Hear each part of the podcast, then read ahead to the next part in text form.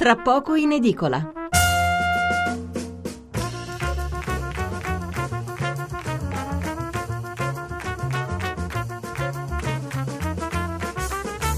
Buonasera da Stefano Mensurati e benvenuti all'ascolto di Tra poco in edicola, la rassegna stampa notturna di Radio 1. 800 05 05 78 il numero verde per intervenire in diretta, 335 699 29 49 il numero per mandarci un sms.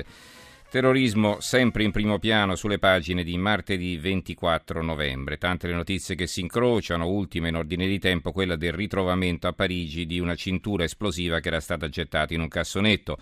C'è poi lo stato d'emergenza a Bruxelles, prolungato per una settimana, con scuole e metropolitane chiuse, anche se quasi tutti gli arrestati della notte scorsa sono già stati rilasciati. E ancora l'incontro tra Hollande e Cameron, l'inizio dei bombardamenti coi velivoli della portaerei Charles de Gaulle, che è arrivata domenica sera nel Mediterraneo orientale, l'espulsione di quattro marocchini dall'Italia e l'allarme dei servizi francesi sulla visita del Papa in Africa. Fra poco vi leggeremo i titoli, una parte ora, una parte più tardi e faremo anche un riepilogo collegandoci con Bruxelles. Ma il piatto forte della nostra puntata di questa sera è l'intervista che realizzeremo subito dopo con uno dei superstiti dell'hotel Radisson Blu di Bamako in Mali. Intervista che porteremo avanti fino a luna, se volete parlare con lui i nostri recapiti li conoscete. Dopo l'una eh, prenderemo spunto dalla seconda notizia in ordine di importanza dopo il terrorismo, che è quella del caso Bassolino. Pare che il PD eh, voglia emanare un regolamento che molti giudicano ad personam, anzi in questo caso contra personam, per escluderlo dalle primarie di Napoli in quanto ex sindaco. Ciò di cui parleremo stasera no, non è però tanto l'aspetto politico che tratteremo magari domani o nei prossimi giorni. Ricordo che eh, dopo esserci occupati del centro-destra dobbiamo sempre fare l'approfondimento su cosa bolle nel centro-sinistra. Ecco, stasera invece ragioneremo sulla rottamazione in politica e non solo, cioè se è giusto che a una certa età eh, ci si faccia da parte per lasciare finalmente spazio ai giovani o se al contrario è sbagliato rottamare in base all'anagrafe perché il rischio è proprio quello di privarsi di esperienze preziose. Aspetto numerose le vostre telefonate per capire che cosa ne pensate. E poi, eh, se avanzerà un po' di tempo, daremo un'occhiata anche alle notizie minori e alla stampa locale. Allora partiamo subito coi titoli e coi commenti sul terrorismo. Il Corriere della Sera ancora non mi è arrivato. Sul tavolo la Repubblica apre così: Francia la portaerei contro l'ISIS. La stampa, raid e tank, scene di guerra in Siria. Il quotidiano nazionale Il giorno, la nazione il resto del Carlino, il barcone dei kamikaze. Parigi indaga sui migranti sbarcati in Grecia a ottobre, con loro due stragisti. Salah in fuga, trovata la cintura esplosiva in un cestino dei rifiuti. A centropagina c'è una foto di una persona che passa un metal detector, eh, il business della paura, questo è il titolo di, questo, di questi servizi che poi Vengono rimandate alle pagine 10 ed 11 e un'inchiesta del quotidiano nazionale. Metal detector, giubbotti antiproiettile, cyber allarmi, ecco come la sicurezza genera fatturati da milioni di euro. Il, l'articolo di fondo è di Sofia Ventura, il titolo è L'ambiguità in moschea. Cosa scrive l'avventura? Il Consiglio francese del culto musulmano ha diffuso alcuni giorni fa un documento da leggere nelle moschee il venerdì successivo agli attentati di Parigi. Vi è un riconoscimento della violenza come strumento inaccettabile, ma anche della necessità di ripensare il modo di stare dell'Islam nelle società occidentali. Si ammette che i responsabili musulmani non sono stati all'altezza dei valori dell'Islam, ma anche della Repubblica. Si rifiuta l'atteggiamento giustificazionista, razzismo, emarginazione, storia coloniale sono stati definiti pretesti. Si riconosce che la libertà di cui godono i musulmani in Europa non è concessa a cristiani, ebrei e atei nel mondo musulmano. Ci si definisce francesi musulmani ancora prima che musulmani francesi.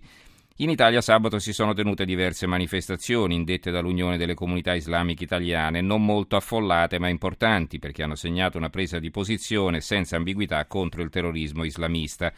Sul piano del rapporto tra islamici e le società occidentali e i loro valori, le parole del presidente dell'UCOI vicino ai fratelli musulmani Izzeddin el-Sir sono però apparse piuttosto generiche e poi l'articolo segue all'interno, quindi la differenza tra l'atteggiamento della comunità musulmana francese di netta condanna e quello più ambiguo della comunità italiana.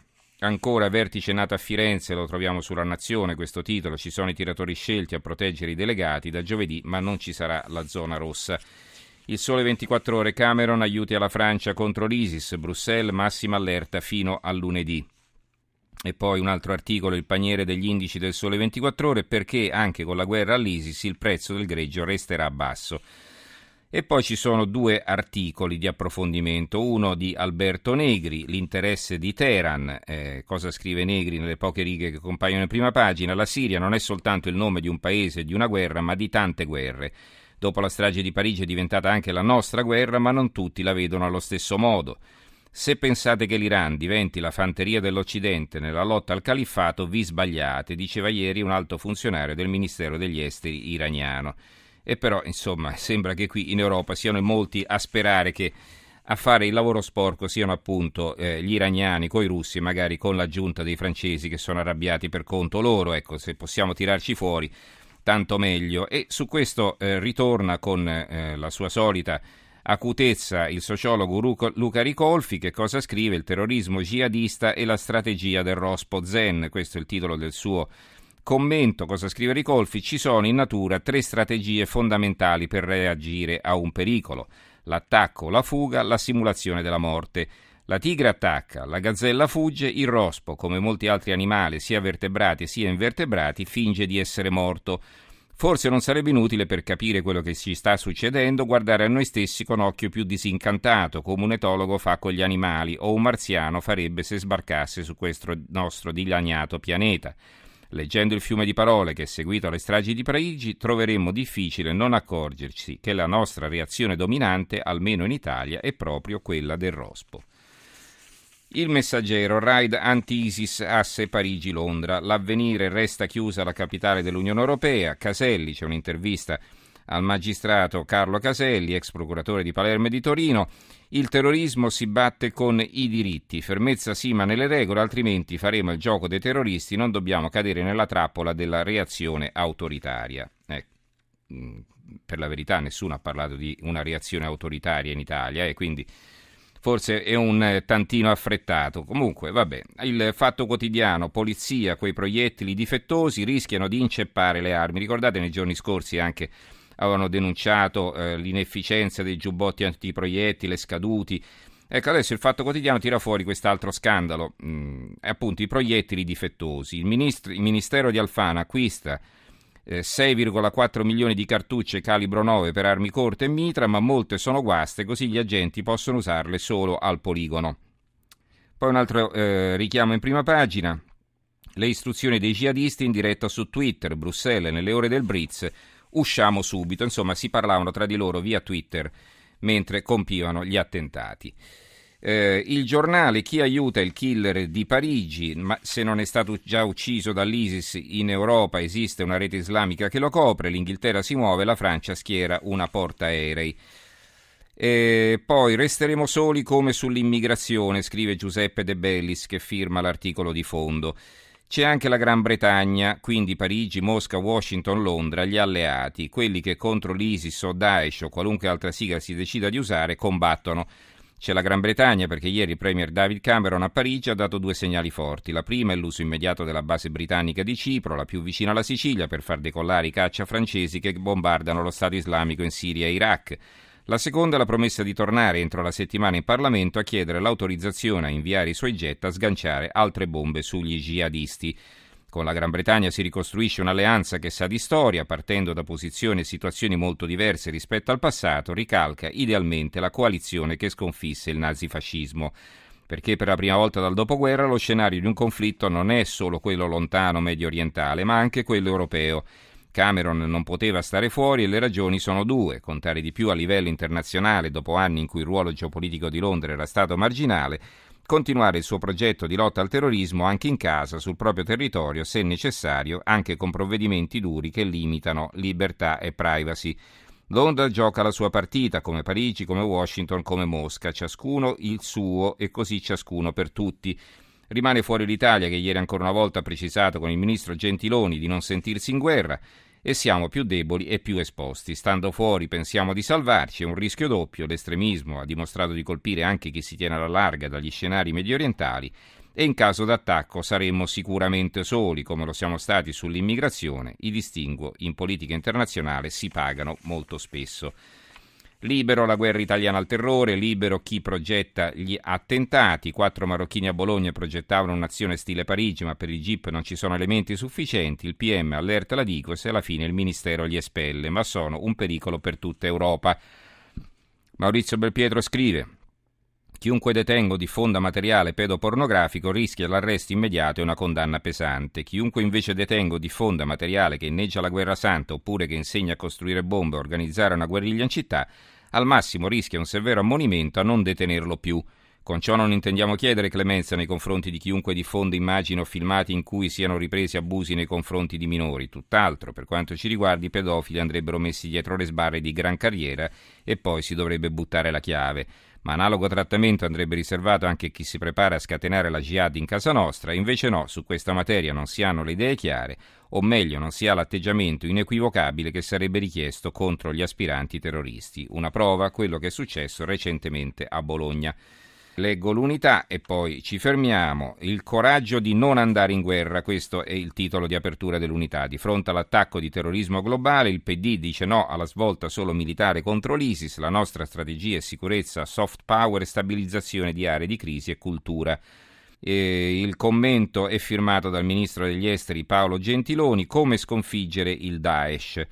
Credo che tutti siamo colpevoli eh, del fatto che a dieci giorni di distanza da quel 13 novembre si è girata una pagina di storia. Questo comporta il fatto che si apre di fronte a noi una sfida decisiva sia per il governo che per il profilo politico-culturale del PD. Che il Presidente del Consiglio, il segretario del partito, il governo e il PD siano stati uniti in questi dieci giorni nel modo in cui rispondere a questa fi- sfida è un fatto positivo sul quale dobbiamo investire, perché la situazione, come è ovvio, è davvero complicata. La scelta che abbiamo fatto è quella di non nascondere i pericoli, ma governarli, senza rinunciare ai nostri valori. Non ignorare la paura e la rabbia, perché sia la paura che la rabbia sono presenti tra i nostri concittadini, ma decidere che vanno anche queste governate e non alimentate. Questa è la sfida che abbiamo davanti, una sfida che non può non cominciare rivolgendo di nuovo un pensiero alla Francia. Abbiamo sempre detto i nostri cugini francesi, dal 13 novembre dobbiamo dire che sono i nostri fratelli francesi. Rivolgiamo un pensiero alle vittime che hanno avuto al clima che c'è tuttora drammatico in quel paese e facendo riferimento alle vittime dobbiamo anche ricordare l'esempio di dignità civile che Valeria Solesina, i suoi genitori e la sua famiglia hanno dato in questi dieci giorni. Ecco, più in là vi leggerò anche gli altri giornali, vi darò anche conto naturalmente di quel che scrivono a proposito dei funerali di Valeria Sorosina. Vabbè, ve li leggo subito così archiviamo l'argomento. Il Gazzettino di Venezia, ciao Valeria, questo è il titolo di apertura a caratteri cubitali. Oggi il funerale di Stato in forma civile in piazza San Marco con Mattarella e ieri l'omaggio di Renzi. C'è il fondo di Carlo Nordio, il magistrato procuratore eh, di eh, capo di eh, Venezia, il dovere di difendere la libertà. Quando nel settembre del 40 Londra veniva dilaniata dalle bombe tedesche, Churchill esortò gli abitanti a continuare a lavorare normalmente. E gli inglesi risposero appendendo il cartello Business as usual, affari come al solito. Con questo invito il grande statista non pensava affatto di rispondere a Hitler perché sapeva che l'obiettivo del dittatore non era quello di far cambiare le abitudini agli inglesi, ma di conquistare la Gran Bretagna Gran Bretagna dopo averla terrorizzata. Churchill si rivolgeva solo ai britannici nella consapevolezza che il nemico esterno si batte prima di tutto all'interno con il coraggio e la forza ideale. Le armi sarebbero venute dopo, restituiremo, disse Winston, the measure and more than the measure, la distruzione con gli interessi la nuova di Venezia di Mestre, infine, poi ci fermiamo. Eh, Renzi, Valeria, un esempio, visita del Premier e della Boldrini, oggi l'addio in piazza San Marco con Mattarella, lutto cittadino, inno di Mameli e Marsigliese, piazza blindata per la storica cerimonia.